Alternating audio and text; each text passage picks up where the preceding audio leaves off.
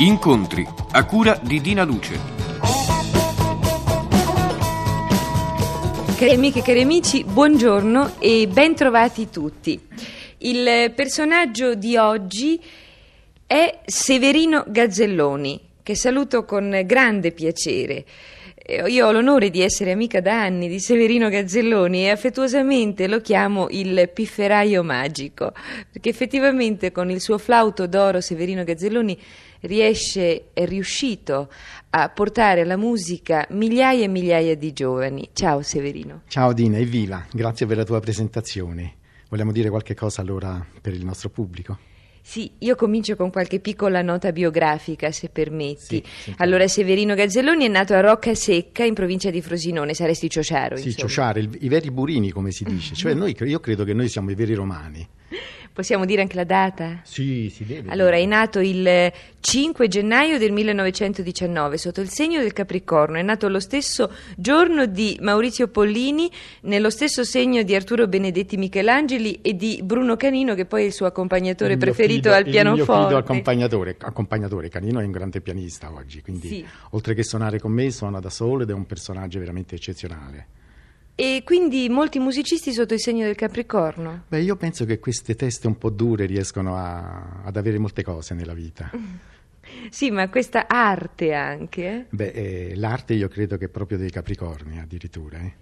Dunque, Severino Gazzelloni, continuando queste brevi note biografiche, fu allevato dalle zie perché la sua mamma eh, scomparve quando lui era molto bambino, era figlio di un sarto, è figlio di un sarto e abbandonò gli studi magistrali prestissimo perché scoprì la musica attraverso Mozart.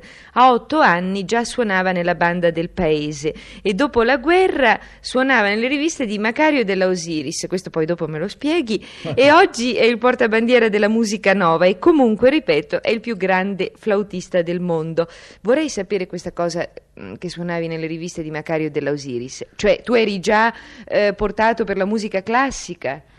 Ma io veramente già ero entrato nell'orchestra sinfonica della RAI, fu subito dopo la guerra. Quindi questo. era un po' un piccolo sacrilegio? Mm, non era un sacrilegio, era per arrotondare un po' lo, lo stipendio come, come, succedeva a quei tempi, quindi venivamo da, da, certi digiuni, un po' di tutto. Quindi eh, l'orario che si faceva alla RAI allora era di due ore, tre ore, quindi la sera noi andavamo con la bicicletta, noi facevamo da via Siago, io e altri due amici, ed andavamo al, all'Odescalchi dove era Magario e quindi lì in, in, otto persone avevamo un'orchestrina molto brillante, accompagnavamo addirittura questa rivista divertentissima. Ecco, io vorrei, Severino, che eh, vorrei fare un passo indietro, no? tornare alla banda, sarà perché per me la banda ha un fascino particolare, soprattutto, ma direi in tutti e due i casi, sia quando suona in piazza ferma sul podio che quando cammina ondeggiando un po'. Ecco, che cosa è stata la banda per te? Beh, la banda è stato il, il mio primo vero amore per la musica e quando oggi io vedo qualche banda ancora che è rimasta, cioè nelle Puglie, facendo qualche giro di concerti in quei posti lì, e mi si accappona addirittura la pelle pensando a tutto quello che io ho fatto, perché con queste bande io mi sono un po' formato da ragazzino, mi è venuta quella, diciamo, quello stimolo allo studio dopo e quindi sapevo già che qualche cosa avrei fatto nella vita, però con la formazione di queste bande, queste bande che purtroppo cominciano adesso a sparire e, e manca il vero rifornimento per le orchestre.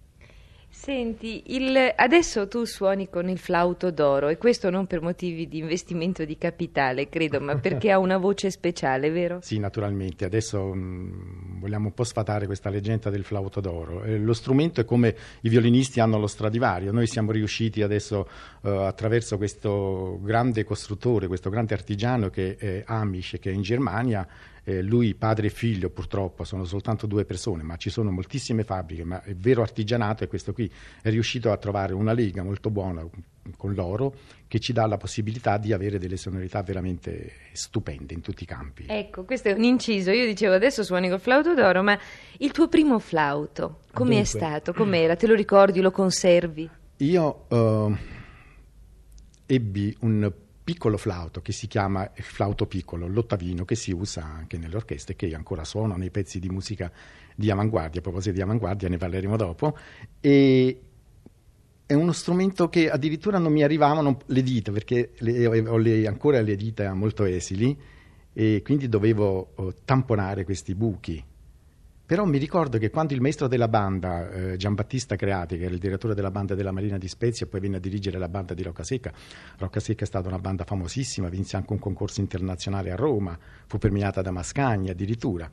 Quindi, eh, ma devi sapere che le bande eseguivano le sinfonie di Beethoven molto bene. Ed sì, lo so, eh, infatti ho un grande amore per la banda, la banda mi dispiace se scompare. Di stupendo, è meraviglioso. Per fortuna sono rimaste queste delle, de, dell'esercito che sono molto buone, carabinieri, bande delle finanze, mm, eccellenti. Quindi stavo dicendo di questo piccolo strumento, questo maestro mi diede questo strumento e disse eh, poggiala alle labbra. E così, quasi per magia, e adesso è, è la verità, eh? Uscirono delle note soffiando, quindi era già venuto questa cosa della natura. E la sera a casa già cominciavo a spifferare qualche cosa. Hai mai suonato con eh, quei pezzetti di bambù, con i buchetti, proprio il piffero, sì, il ciuffolo, come il si ciuffolo, dice flauto, in ciociaria? Sì, sì, il flauto di pan, come no? C'è questo piccolo flauto. Nelle tue mani cosa diventa? Beh, è divertentissimo. Tu sei sempre modesto. Allora, Severino Gazzelloni, adesso vorrei che a tua scelta, perché sai, purtroppo ti vorrei chiedere tante cose, ma comunque a tua scelta tu mi parlassi o eh, dell'avanguardia, perché tu fai parte da tempo, anzi sei il portabandiera della musica nova, oppure dei giovani. Beh, io, Dai la precedenza tu all'argomento che credi. Beh, vorrei parlare prima di tutto della musica d'avanguardia, quella musica d'avanguardia che ha ridato il successo al mio strumento perché attraverso quella musica si è riscoperto il flauto. Io ho portato quella musica in tutto il mondo, eh, avendo alle spalle persone come il povero Bruno Maderna, un musicista come Bruno Maderna. Ecco, ma perché? A me personalmente cioè, non la capisco, ecco. Beh, eh, Dina, molta gente non la capisce perché eh, come mh, mm, molta gente non capisce la pittura astratta, quindi era lo stesso periodo, sono, erano le due cose che, che, che, venivano avanti insieme. La musica aveva co- eh, collateralmente eh, la, la, la, la, pittura astratta, la pittura di avanguardia. E ricordo a proposito della pittura, noi avevamo pittori come, come Emilio Vedova che veniva presso a noi si, ed era stimolato dalle, dalle, dalle, dalle nostre esecuzioni. Eh beh, insomma, tutti i periodi hanno avuto uh, musiche nuove, arte nuove, come quando, anche quando si è sentito di Debussy la prima volta.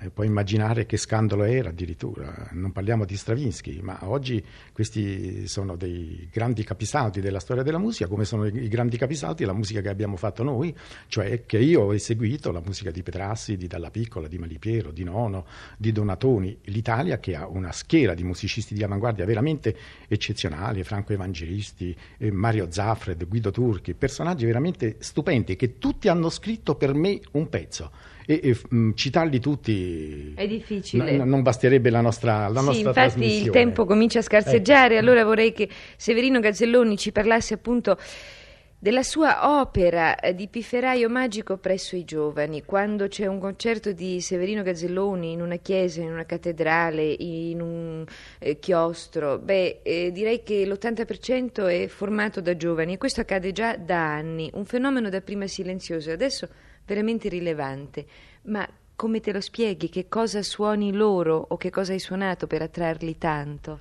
Io credo niente, io credo che i ragazzi hanno trovato in me il loro personaggio. Io mi sono sempre portato ai giovani, ho voluto bene ai ragazzi e, ed ancora ho questa grande passione, questa grande ammirazione per loro e quindi ho le sale da concerto pieno perché penso di aver dato a loro veramente qualcosa di importante, cioè ho tentato tutte le strade della musica per arrivare a loro, per portarli ai concerti. Ho cercato di fare arrangiamenti di, di musiche di vari generi, capito Dina? Questa è la cosa bella.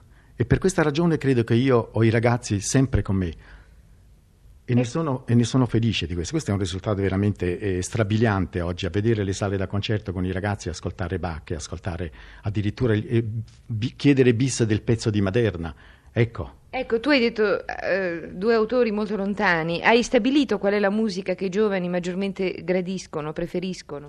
Io penso che tutta la musica, la buona musica preferiscono i giovani e che gli sia portata veramente da ottimo esecutore. Questo è importante perché i giovani oggi comprano i dischi e, e le loro orecchie sono abituati a, ad alti livelli di esecuzione.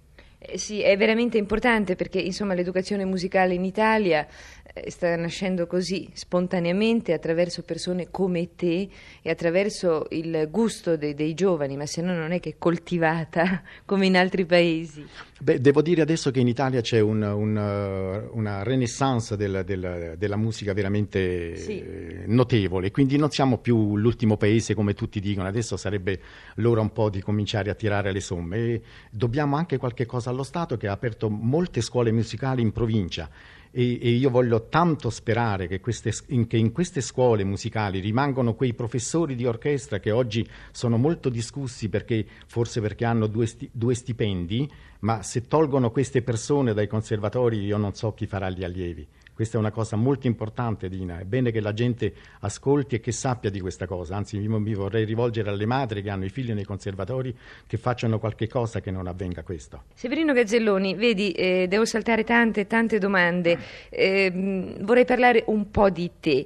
Eh, di te insegnante ne hai già parlato indirettamente, di te musicista anche. Vorrei aggiungere per le amiche e gli amici in ascolto che Severino Gazzelloni è dotato di quella qualità rarissima nei grossi personaggi, cioè l'umiltà. Ecco, questa è una cosa che ti fa veramente molto onore. Come sei come padre?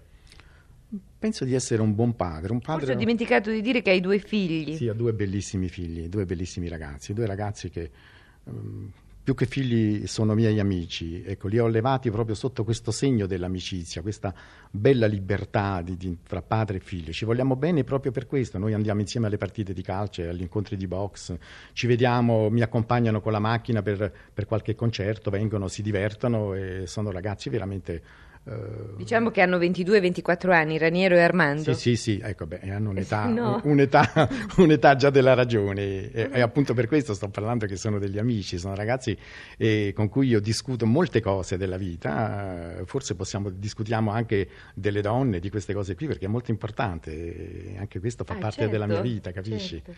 E, e altri interessi di Severino Gazzelloni?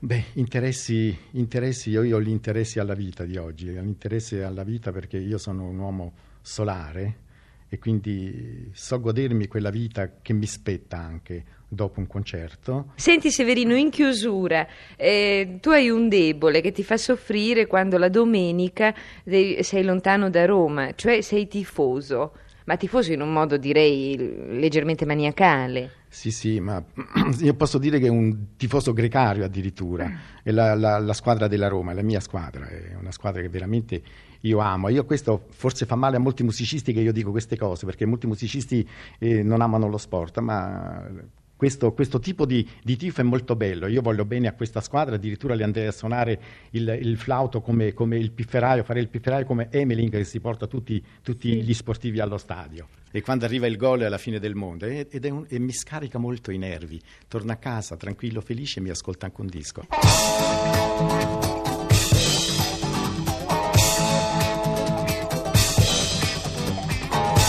Avete ascoltato Incontri a cura di Dina Luce. È intervenuto Severino Gazzelloni.